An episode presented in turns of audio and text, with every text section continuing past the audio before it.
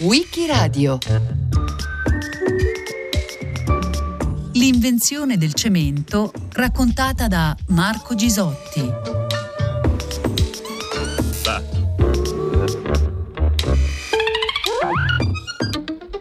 Il 21 ottobre del 1824 Joseph Aspeden inventa, o meglio, brevetta la forma più moderna e più efficiente di cemento, il cosiddetto cemento di Portland. Aspeden voleva ottenere artificialmente un composto che assomigliasse alla famosa pietra di Portland, un calcare che viene estratto sull'isola di Portland nel Dorset, nel sud dell'Inghilterra, dalla quale appunto poi prende il nome questo nuovo composto. È stata usata come materiale questa pietra per molti secoli, addirittura da età romana. Con la pietra di Portland sono stati costruiti nei secoli molti importanti e prestigiosi prestigiosi edifici inglesi come il Palazzo di Westminster, la Torre di Londra e persino la prima pietra nel 1350 del London Bridge e ancora la Cattedrale di St. Paul, il Greenwich Hospital e persino la facciata di Buckingham Palace, il cosiddetto Buckingham Gate. Joseph Aspeden è un muratore, figlio di muratori. Il padre Thomas viveva nel distretto di Hazlet a Leeds, nello Yorkshire, e Joseph era il maggiore di sei fratelli. Nato nel dicembre del 1778, non sappiamo il giorno, fu però battezzato sicuramente a Natale di quell'anno. Si sposò poi con Mary Fotherby nella chiesa parrocchiale di Leeds e poco altro sappiamo della sua vita. In realtà ha lavorato tutta la vita come un artigiano, un vero muratore che però cercava qualcosa e ha già compiuto 45 anni e sta per compierne 46 quando brevetta il cemento di Portland.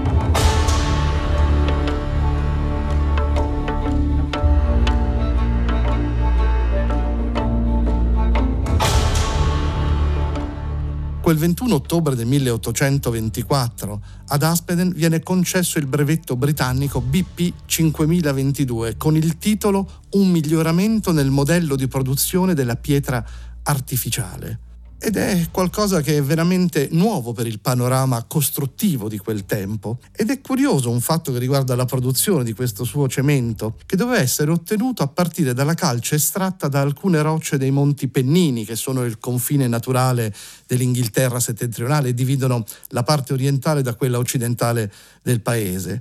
Questa roccia era spesso utilizzata per la pavimentazione dei centri abitati e per le strade soggette a pedaggio, per cui la materia prima del cemento di Aspeden avrebbe dovuto essere ottenuta a partire principalmente dagli scarti di lavorazione delle strade, veramente una forma di economia circolare ante litteram. Ma sembra che lo stesso Aspeden non sia sempre stato ligio, che non si sia sempre attenuto a questa prassi e che anzi, almeno in due occasioni documentate, sia stato perseguito dalla legge per aver estratto la sua calce direttamente dai blocchi della pavimentazione stradale insomma abbastanza paradossale come sistema. Il cemento di Portland è costituito dal punto di vista chimico essenzialmente da composti di calce miscelati con la silice. La calce è ottenuta da una materia prima calcarea e gli altri ossidi sono derivati invece da un materiale argilloso. Materie prime aggiuntive come sabbia, silice, ossido di ferro, bauxite possono invece essere utilizzate in quantità minori per ottenere poi la composizione desiderata a seconda del tipo di cemento e della qualità che si vuole ottenere. Nei secoli poi questa formula è stata via via raffinata e migliorata. Per produrre del cemento, infatti, anche nel XXI secolo le materie prime calcaree più comuni rimangono calcare e gesso, ma ne vengono utilizzate anche altre come i depositi di corallo, le conchiglie, le argille, gli scisti, eh, ardesie, eh, i fanghi di estuario, sono tutte materie argillose molto comuni. E poi c'è la marna. La marna è un'argilla calcarea compatta e la roccia cementizia insieme a questa contengono tutti quei materiali che sono necessari per ottenere un buon cemento. Si possono fare molti tipi di cemento più o meno simili a quelli usati dai dentisti per otturare i denti e noi ve ne indichiamo uno dei più semplici. Occorrono ossido di zinco, polvere di vetro e borace reperibili nei colorifici e cloruro di zinco reperibile dai grossisti di prodotti chimici. Essendo il cloruro di zinco assai caustico, va manipolato con molta cautela. Con una spesa di un migliaio di lire preparerete tanto cemento per unire dozzine di servizi. Le proporzioni base con cui si ottiene l'impasto ve le elenchiamo qui di seguito. Preparate quindi carta e matita. Ossido di zinco grammi 100, polvere di vetro grammi 35. Cloruro di zinco grammi 150, borace grammi 5. Come avete visto questo cemento o mastice risulta composto da due ingredienti distinti, polvere e liquido da unirsi al momento dell'uso. Poiché il solo inconveniente di questo mastice consiste nella rapidità di presa, è necessario agire con una certa velocità nell'accostamento dei vari frammenti. Una volta asciutto, il cemento acquista una tale durezza che con esso è addirittura possibile ricostruire piccole parti mancanti e lisciarle con una lima.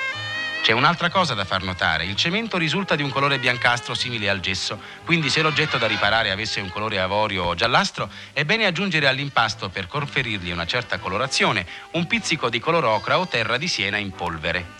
Quando siete sicuri che il cemento ha fatto presa ed è perfettamente indurito, non avete che da grattare con un coltello le parti eccedenti e quindi pulire l'oggetto.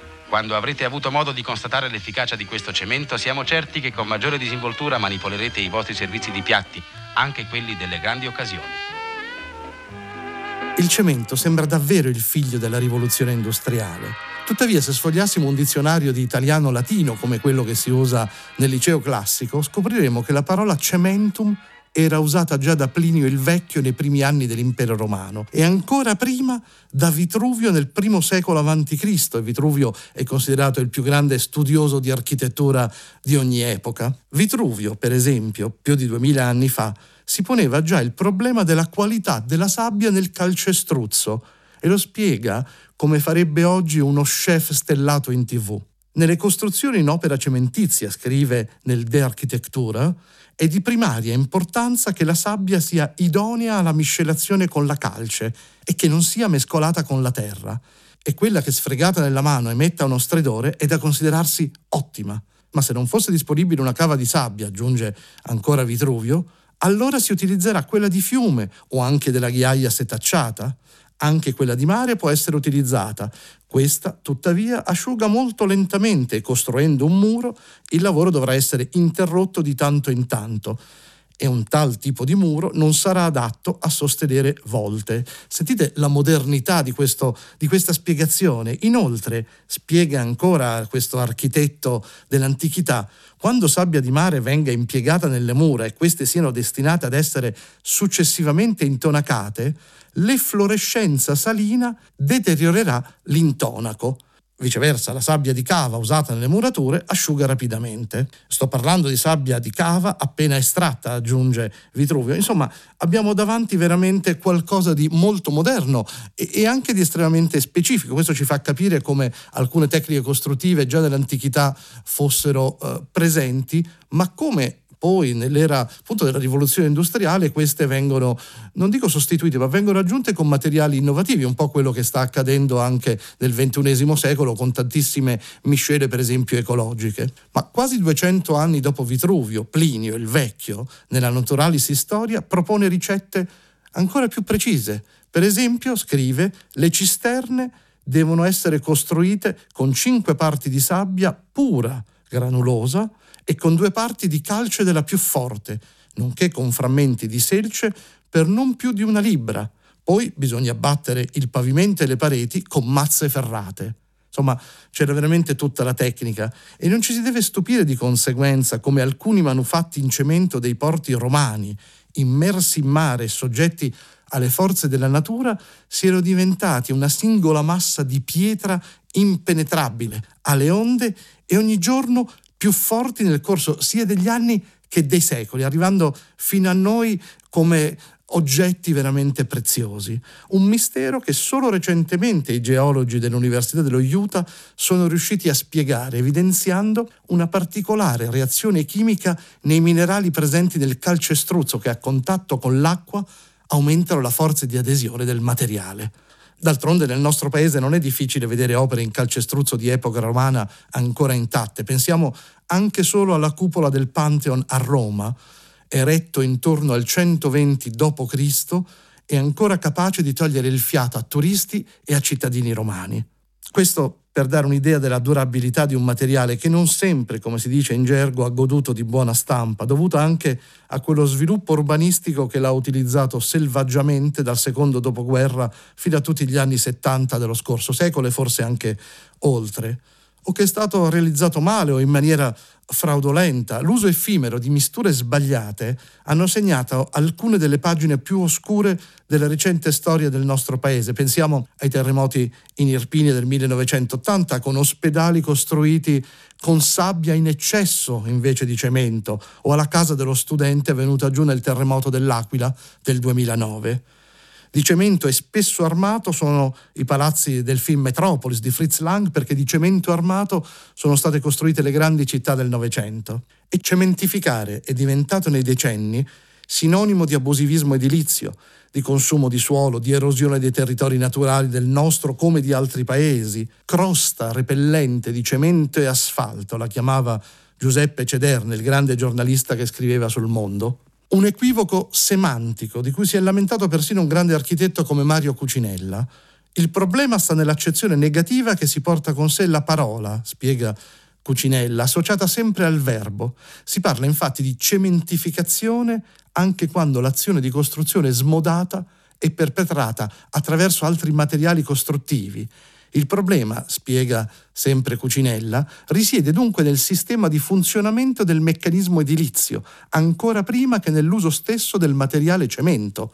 Basti notare che in nessun'altra lingua si stabilisce la corrispondenza bionivoca fra il verbo cementificare e il fenomeno del consumo di suolo. La facile lavorabilità del cemento, conclude Cucinella, rappresenta al contempo un vantaggio e uno svantaggio, nel senso che la sua applicabilità è universale, ma anche che talvolta la posa in opera avviene da parte di maestranze poco professionali. Scheletri di acciaio sostengono queste torri.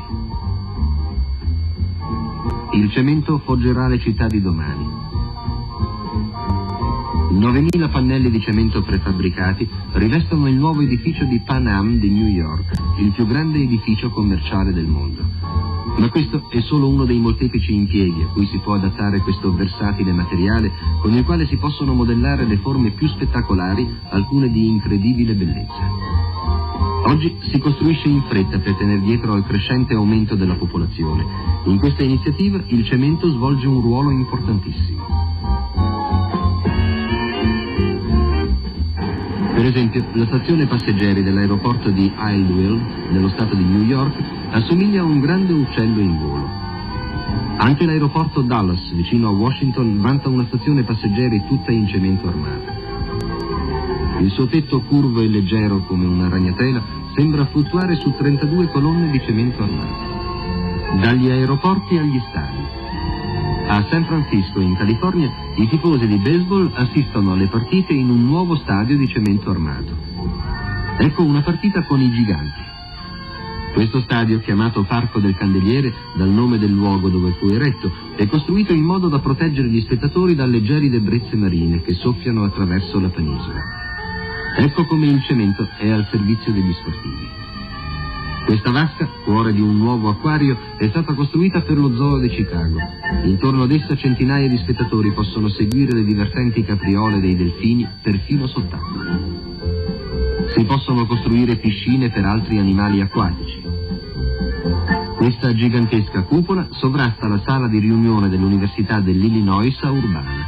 La struttura è stata realizzata grazie a un procedimento unico nel suo genere, che consiste nell'avvolgere con l'ausilio di una macchina speciale mille chilometri di sottile filo d'acciaio tutto intorno alla cupola.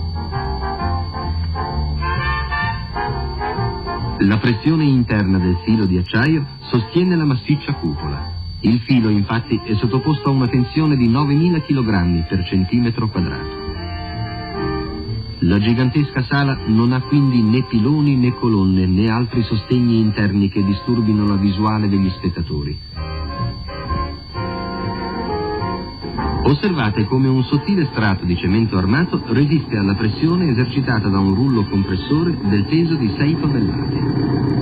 Ciò è possibile perché la forza del cemento è stata raddoppiata da un procedimento relativamente nuovo che si chiama precompressione. Con una pila di libri il professor Lin dimostra i principi fondamentali della precompressione. La pressione applicata alle estremità di un blocco di cemento lo rinforza grandemente in tutti i sensi. Ciò è dovuto ad un filo passato attraverso il cemento umido. Si tende poi il filo con delle morse. Quando il cemento si asciuga, le borse vengono tolte, così il filo si ritira e comprime il cemento. Il professor Lin, un esperto del cemento armato, ha progettato questo edificio per conto dell'Università di California.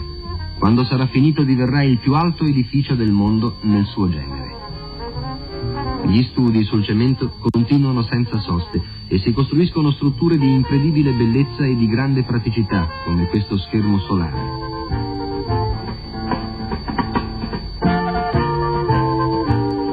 L'invenzione di questa pietra artificiale, come la immaginava Aspeden, avviene in un momento della storia perfetto e particolare. Nello stesso anno in cui Joseph Aspeden brevetta il suo cemento di Portland, il 1824, nel Regno Unito vengono abrogate le leggi che impediscono l'associazionismo operaio, un passo fondamentale del movimento verso la creazione dei sindacati veri e propri, ma siamo anche alle premesse della seconda rivoluzione industriale che esploderà in Europa nella seconda metà del secolo. Le nuove tecnologie per la produzione di acciaio di buona qualità a prezzi contenuti, per esempio, permetteranno nuove soluzioni nel campo della meccanica e delle costruzioni. L'introduzione di scheletri di metallo, in particolare di acciaio, saldandosi con l'impasto del calcestruzzo, creeranno strutture particolarmente resistenti. Così, se a Parigi Joseph Monnier, giardiniere, riesce a ottenere un brevetto per dei nuovi vasi da fiore fatti di cemento armato, a Pavia l'ingegnere Angelo Lanzoni brevetta il cemento armato vero e proprio. Cemento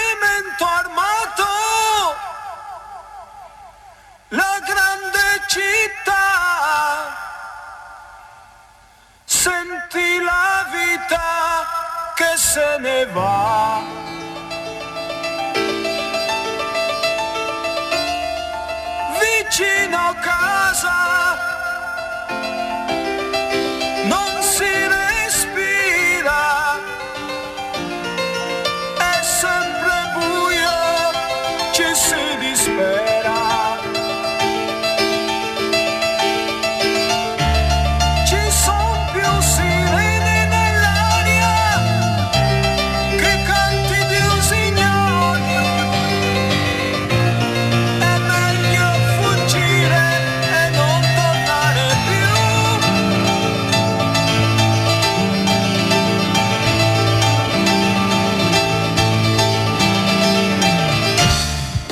Linguaggio comune cemento e calcestruzzo sono spesso usati come sinonimi.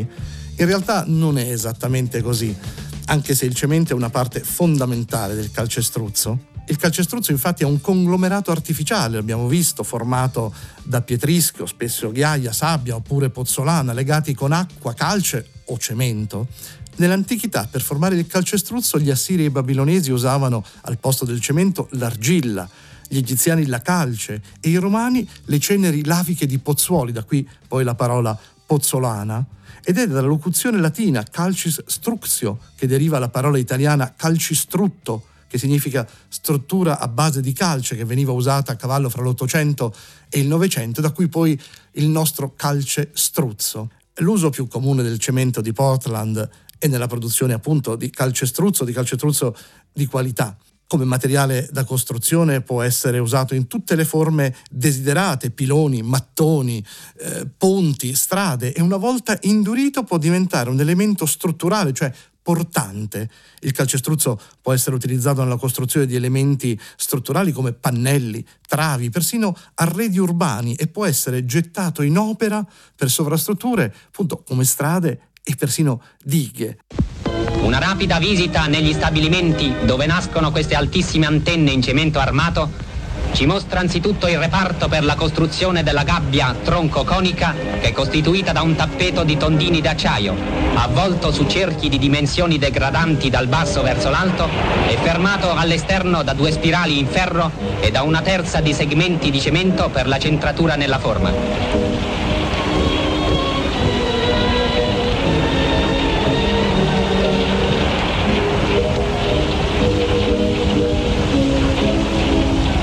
Gabbia viene adagiata nell'apposita mezza forma dove viene colato il calcestruzzo opportunamente dosato.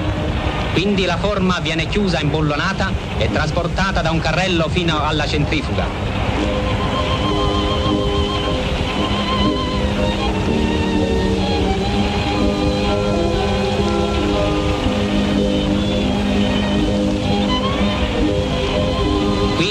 Solleva e l'adagia su tamburi rotanti che la infilano nella macchina centrifuga, dove viene serrata da potenti iridi d'acciaio.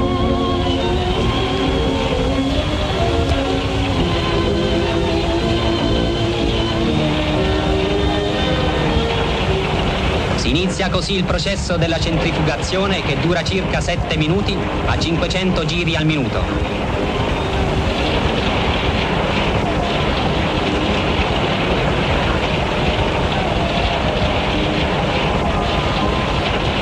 Si estrae quindi la forma e dopo 24 ore si sforma il palo, lo si lascia stagionare nella sabbia umida per circa 20 giorni. In seguito alla centrifugazione il palo resta vuoto internamente, mentre la superficie esterna può essere lavorata nelle più svariate maniere.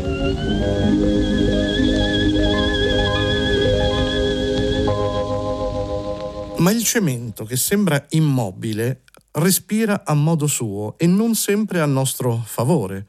Si stima che circa il 4-8% della produzione mondiale di tutte le emissioni di anidride carbonica, che sono le emissioni che praticamente danneggiano il clima, sono i gas a effetto serra, beh, questo 4-8% proviene proprio dalla produzione di cemento. Alcune delle soluzioni per ridurre questi gas serra sono comuni a quelle di altri settori, come aumentare l'efficienza energetica dei cementifici, sostituire i combustibili fossili con energie rinnovabili, oppure catturare e immagazzinare l'anidride carbonica emessa nel sottosuolo. E inoltre, dato che una parte significativa delle emissioni è una parte intrinseca della produzione di un materiale oggi molto usato nel cemento, che è il clinker che si ottiene negli alti forni, si stanno progettando nuovi cementi e nuove formule alternative che riducono la necessità di questi materiali nel cemento tradizionale. Ci sono poi cementi che servono per produrre calcestruzzi del tutto innovativi.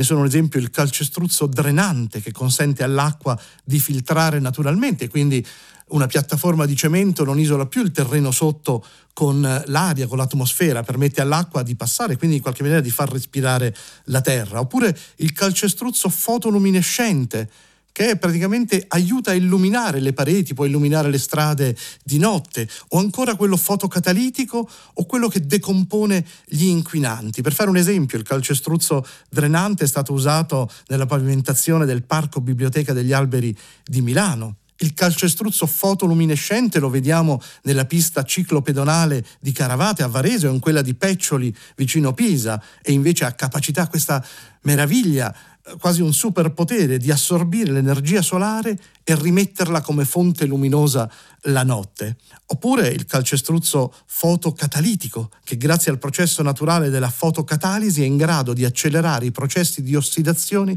già presenti in natura. E quindi che cosa significa? Favorisce la più rapida decomposizione degli inquinanti, è in grado di togliere come dire, lo sporco che c'è nell'aria, di assorbirlo. Oppure esiste ancora il calcestruzzo a basso calore di idratazione che in alcune tecniche costruttive lo rende più efficiente. Persino il calcestruzzo galleggiante che servirà nel futuro per esempio per gli impianti eolici offshore. Insomma, abbiamo di fronte un mondo che si apre di trasformazioni. Il 70% delle infrastrutture europee sono in calcestruzzo e la ricerca ha indagato la possibilità di mettere a punto materiali addirittura capaci di autoripararsi. Il calcestruzzo autoriparante non è una chimera della fantascienza, ma un materiale che esiste già, nel quale in caso di fratture sulla superficie l'umidità che arriva e che entra attiva una reazione chimica capace di creare dei cristalli che riparano questo calcestruzzo. Capite quanto può essere importante per quelle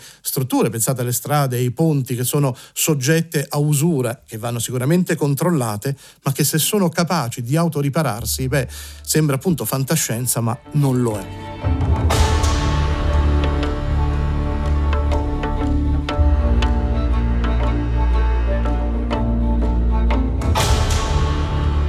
John Aspenden morì il 20 marzo del 1855. Negli anni successivi al suo brevetto non rimase fermo e cercò di farlo fruttare.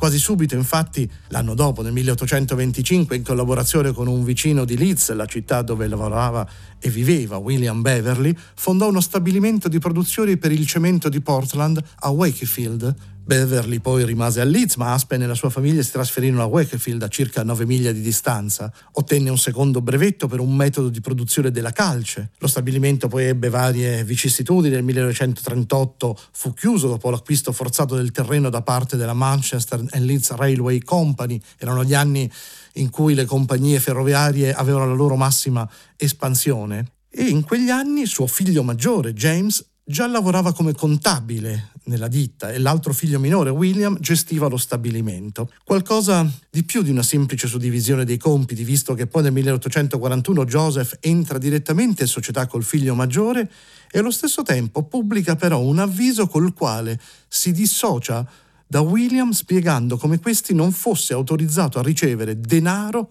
né a contrarre i debiti per suo conto o per conto della nuova impresa e come se i rami di famiglia si separassero.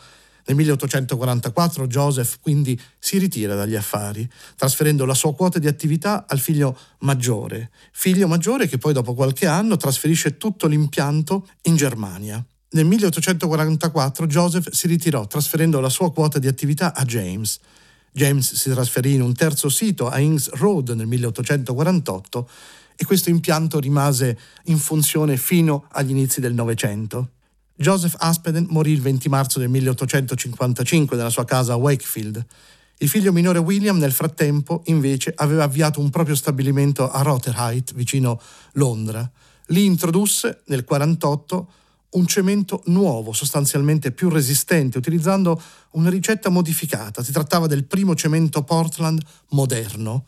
Nel 1953 si trasferì in Germania, dove si dedicò alla produzione di questi nuovi cementi. Negli anni non sono mancati ulteriori perfezionamenti e altri che abbiano tentato di insediare il primato degli Aspeden in questo settore.